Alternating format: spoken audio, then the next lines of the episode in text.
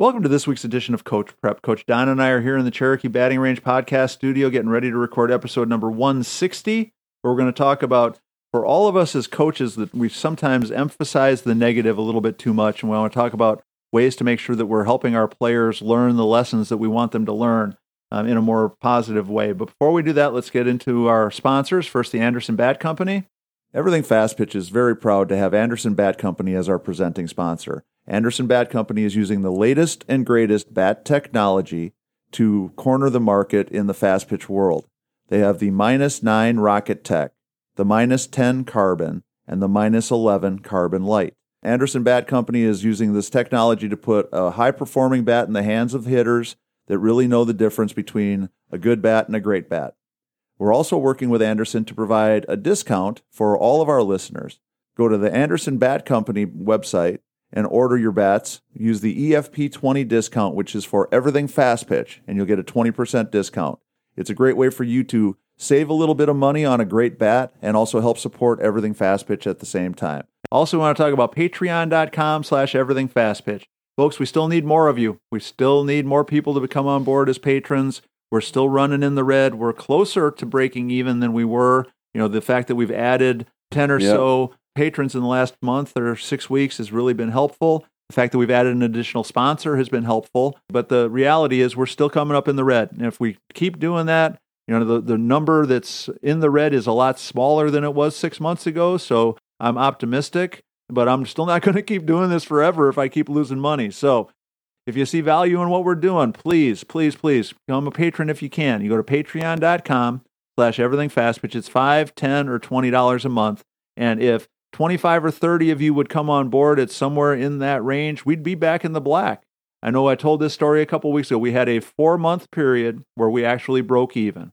And that was the four month period that we had a welding company come on board as a sponsor and sponsor us for way more than the usual amount because the owner of the welding company is a softball guy. Right. Well, you know, eventually his other shareholders and people like that looked at it like, why am I you know spending all this money for a podcast. Uh, they ended up having to stop doing it. So that's been the only time uh, in the history of everything fast pitch, almost five years now, that we've you know, had uh, in the black situation. So please, if you can, pitch you, in, help, yep. help us out. Again, five, ten, or twenty bucks a month. Go to patreon.com slash everything fast pitch. Coach Don and I desperately need your help, and we would love to have the support.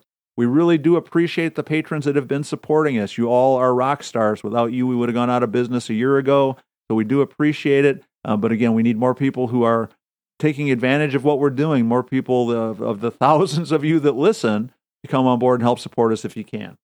So, Don, one of the things that I deal with all the time with players is this idea that this game is, is designed to show us all the things that we're not good at. It's designed to challenge us, it's designed to make success r- really difficult to attain. Sure. And so, the general feeling that most kids have is, um, and the general way that most kids are coached is a never ending list of all the things they're doing wrong instead of yep. the list of things that they're doing right. And that's the thing I want us to change.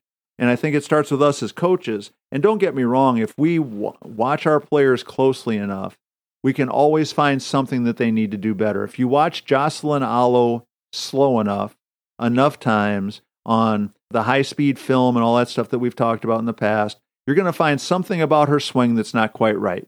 You find something that you would in, you would change that you would want to improve. Now, part of the reason a player like that becomes so great is that they're always aware of the things that they need to do to improve. But another reason why a player like that becomes so great is when she does something well, she enjoys doing it and she has fun doing it and she reinforces the positive when it happens she's the greatest hitter, one of the greatest hitters this game's ever seen. But for all of us, we need to have more emphasis on reinforcing the stuff that we're doing right. Because without that, I don't know why anybody wants to play this game. No, I think uh, that's an exciting topic for us here today, Tori, because we've seen it many times when we've got athletes. There's two sides of that. They'll hit five great line drives, and then they'll pop a ball up, and their head goes down, their shoulders go down, they look like they're miserable. And I'm like, you just hit five amazing line drives in a very competitive setting and you just you missed one. Yeah, but I'm not perfect, right? And it's not designed just like you said. It's one of the toughest things that that we can do in sports is to try and hit a ball, and being successful at that is failing six out of ten times, and that's really tough. But we've also got times when we have a tough training uh, session, and you know we do pop a lot of balls up, but we're not having as good a, a round or a workout as we typically would, but we're still putting forth the effort. We're still taking the cuts. We're still applying all the you know mental uh, focus to try and do better, to perform better that day. But we still have a tough day. But we've done our part that day, and we need to feel accomplished. We need to feel like you know that the hard work we did is moving me towards my goals, even though today wasn't a perfect day. And if we don't, at least inside, feel some type of excitement or gratification in the fact that I put forth all the my best effort today and it just wasn't my day and that's part of the deal and if I beat myself up too much I'm not going to want to continue doing that or Right. or to get to that big goal that we might have Well, and you touch on a couple of things that I think are really important, Don. And the first one to me is helping players understand that every time they hit the ball well, every time they take a good swing, every time they make a good pitch, every time they field a ground ball, every time they do something correctly, well, you know, positively, in their mind, it should feel like they jackpot on the slot machine in Vegas. I got a know. prize yeah. I did something And, and yeah I started doing something a couple of years ago with players, but of course I have to explain to all of the kids I work with what you know the slot machine sound is. but you know, we'll we'll have periods during a lesson where if they hit something well, if they do something really well, if they're accomplishing what we're working on, I'll just go ding ding ding ding ding ding ding ding ding. And that's just code for you should be really proud of what you just did. You should be excited. You should be happy. You should have that, like, I just won the jackpot feeling because you just did something really, really positive. And the reason I think that's so important is if we spend all our time picking at it, we can find find something wrong with every, every single swing bit yeah you know, you have a player who hits a screaming line drive, and we slow down the video and we watch it on super, super slow motion, and we see that the bat angle was off by two degrees, or that they're tenth of a second late, or whatever it is. Yeah. And so we break it down and we spend all our time. Well, you know, you needed to be a tenth of a second faster, or you needed to, you know, change the bat angle by three degrees, or whatever it is. And all that kind of stuff becomes so overwhelming that for some of the players that I've worked with, I don't know how they could possibly ever have any fun playing the game because they get that stuff all the time. Even I even you saying that Tori when you were talking about a great hit I'm like yeah yeah and then when you said but you're off by a little bit I I felt deflated I felt like my shoulders wanted to go down I'm like oh okay it wasn't that good then And so, us as coaches, we have to make sure, and again, it's a balancing act. We need to always be making corrections. But if we're making corrections in an environment where all we're doing is correcting without any reinforcement, we're going to be in a big, big, hard place trying to help kids get any better. And, you know, one of the things that unfortunately most of the kids we work with are too young to have ever had like a psychology course.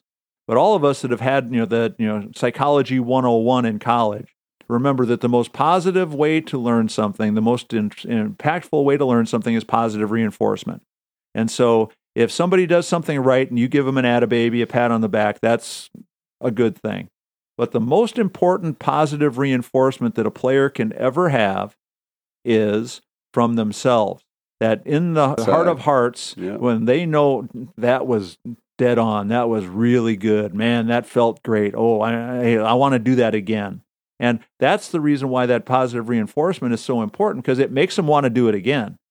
And unfortunately, we have a lot of kids playing this game that they take a beautiful swing, they hit a screaming line drive, and they'll automatically, instantly go to what could have been better, you know, what they should have done, you know, why that wasn't quite perfect.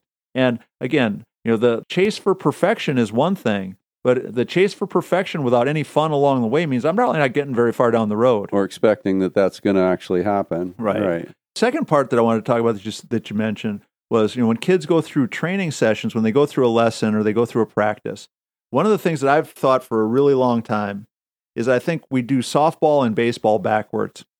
What happens is kids go to practice and let's say they take 100 swings. If they didn't hit 100 balls hard, they think they had a bad practice. Was a fail. Yeah, if they come to one of my lessons or one of your lessons and they take 100 swings, if they didn't hit every ball hard, they think it was a failure. And the reason that's so damaging is because what I think most of them do then is they set themselves up to believe they had a good practice or a good lesson by working on the stuff they're already good at. So we see this all the time. And we talk about human nature as the enemy for most Yeah. of us in, in this game. If I say, Don, you know, I want you to hit 100 off the tee, human nature is pretty simple. You're going to put the tee dead down the middle because you already know you're really good at hitting that. You're going to hit 100 screaming line drives right back up the middle. And you're going to walk out that day with a little bit of exercise, a little bit of muscle memory, and absolutely no improvement because you just spent your time doing only the stuff that you're already good at. Well, I've had that conversation with many, many, many players about feeling like we're, as coaches, that we're not able to challenge them because they get so deflated or they get so worked up. I mean, they get pretty emotional even sometimes when when they're not able to hit an outside pitch to right field as a right-handed batter Right. um, comfortably and to do it consistently. When they're not able to do that, they're not going to get better at it by hitting that pitch down the middle Right. And if we can't challenge them and we can't create an environment where they do struggle a little bit, then they're not going to grow as a player as as quickly. Right. Um, and just like you're saying, if if we throw them 50 outside pitches and they hit three of them well one week, they still have to feel okay and be excited to try and get Right. six the next week and then nine the next week and Right. now all of a sudden half of them we're hitting striking them pretty well to right field but if we as coaches are afraid to challenge them that way because it's going to be so deflating or so emotionally traumatizing that we just lay it down the middle we're not going to grow as quickly as an athlete as we might like to Right. So- And, and and that's where I think this whole discussion about emphasizing the positive reinforcement and positive, you know, helping them understand why this is something that they should be celebrating. So if we start off, okay, we're going to spend, you know, this next 10 minutes working on just the outside pitch. And, you know, they struggle and they struggle and they start to get frustrated. So, you know, we're going to keep working at it. You know, you're doing some things. If, if they, let's say they start off and the first, you know, couple that you toss to them outside, they're cheating like crazy and, you know, almost stepping over home plate to hit the outside pitch. Well, when we fix that, we're going to celebrate that. So, all right, hey, you've already fixed your footwork. That part's great. You, you've already done this. You should really be proud of that. That's a you know really important first step. And then the next five or eight or 10, you know, they're reaching way out in front and trying to hit the ball 15, 20, 30 inches in front of home plate. So they're trying to hook everything to left field. Then, okay, here's what we need to do. Here's where you need to make contact with it. Then the first time that they actually let the ball get deep, even if they foul it off, sure oh man, that's awesome. That's great. Wait, wait, no, that's that's exactly what we're trying to do. And the more we can sell them on those little victories, eventually the little victories, as you said, three become six, six become 12, 12 becomes 24. And all of a sudden they love the outside pitch or they love the inside pitch, you know, to go with our discussion about getting jammed up the, on the Everything Fast Pitch podcast this week. yeah. The whole idea is it's up to us to set the tone. And if we're frustrated because I threw you 50 pitches outside and you didn't get it today, well, you're never going to work on it again. we just leave it at that Right. yeah If uh, I'm excited because out of the 50 that I threw to you outside today, you hit five really good and you were close to hitting five more really good, and that's 10 more than ever before in your life. We should be jumping up and down and you know, ready to pop the champagne because we should be so excited about the fact that we're making that kind of progress. And I was going to say, and just like you said, but that's when that inside, you know, pat on the back has to happen too. We Right. got to have that part for the emotional piece to be Right. comfortable. and, and, and that's something uh, you know that us reinforcing it is great but i have that that flat discussion with kids all the time. I said if you're not going to enjoy it for you when you do something well you need to stop playing this game. And they kind of look at me like i'm like i'm crazy at first. I said you know you've signed up to do one of the hardest things in the history of history. You're trying to hit a round ball with a round bat that somebody's throwing It's not- 50 60 70 miles an hour and no you- two of them are the same. and and you think you should be able to perfectly hit every single one of them 100% of the time. How crazy is that? You know and we just kind of keep breaking it down. And so when you do really well on a test before you even get home to tell your parents you're kind of like basking in the glory of that all day long You right? you're it. like you're, you're you're you can't wait to get to your phone to text mom and dad say hey i aced the biology test well that feeling that you have before you can get to the phone to tell anybody else that you did great that's the feeling you need to have as a softball player. But you need to have it every time something really good happens. And for some of us, something really good could be for a young player the first time they actually hit the ball to right field when they should hit it to right field. If it's the first time they've ever done it and they don't enjoy the heck out of it, they're not going to care enough to try to do it again. And so we just got to keep building on that. And again, because a lot of these kids are such perfectionists, there's only so much of that that you can solve as their coach because a lot of that's you know being fed into them at home, right? You know, maybe you have a parent meeting with your team at some point in time and say, "Hey, I, I know you want your kids to be great, but you expecting them to be perfect isn't going to help them be great." Well, so I was going to say too, Dorian, when you mentioned the grades, that's part of our thing because many of these athletes are fabulous students in school. The good or bad is not, uh, you know, anything less than a hundred on some of your quizzes is almost unacceptable. But you're not going to get a hundred out of a hundred in Right. softball. the moral to the story is really pretty simple. We have to understand human nature. We want to be able to challenge kids, and if we don't challenge them, if we don't give them the motivation to challenge themselves, they never will.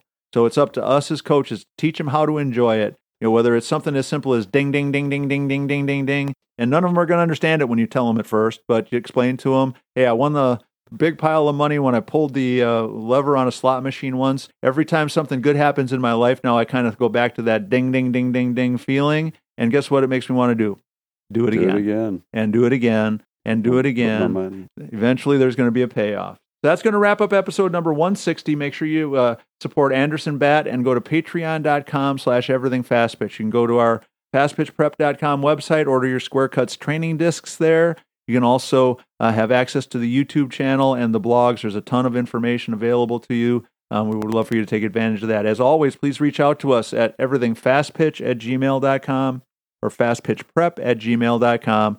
Nominations for Player of the Week for Everything Fast Pitch or any questions, ideas, suggestions, things you want us to talk about. Coach Don and I are always looking for ideas. So for Coach Don McKinley, our producer Stan Lewis, this is Coach Torrey saying thanks for listening. We'll talk to you again next week.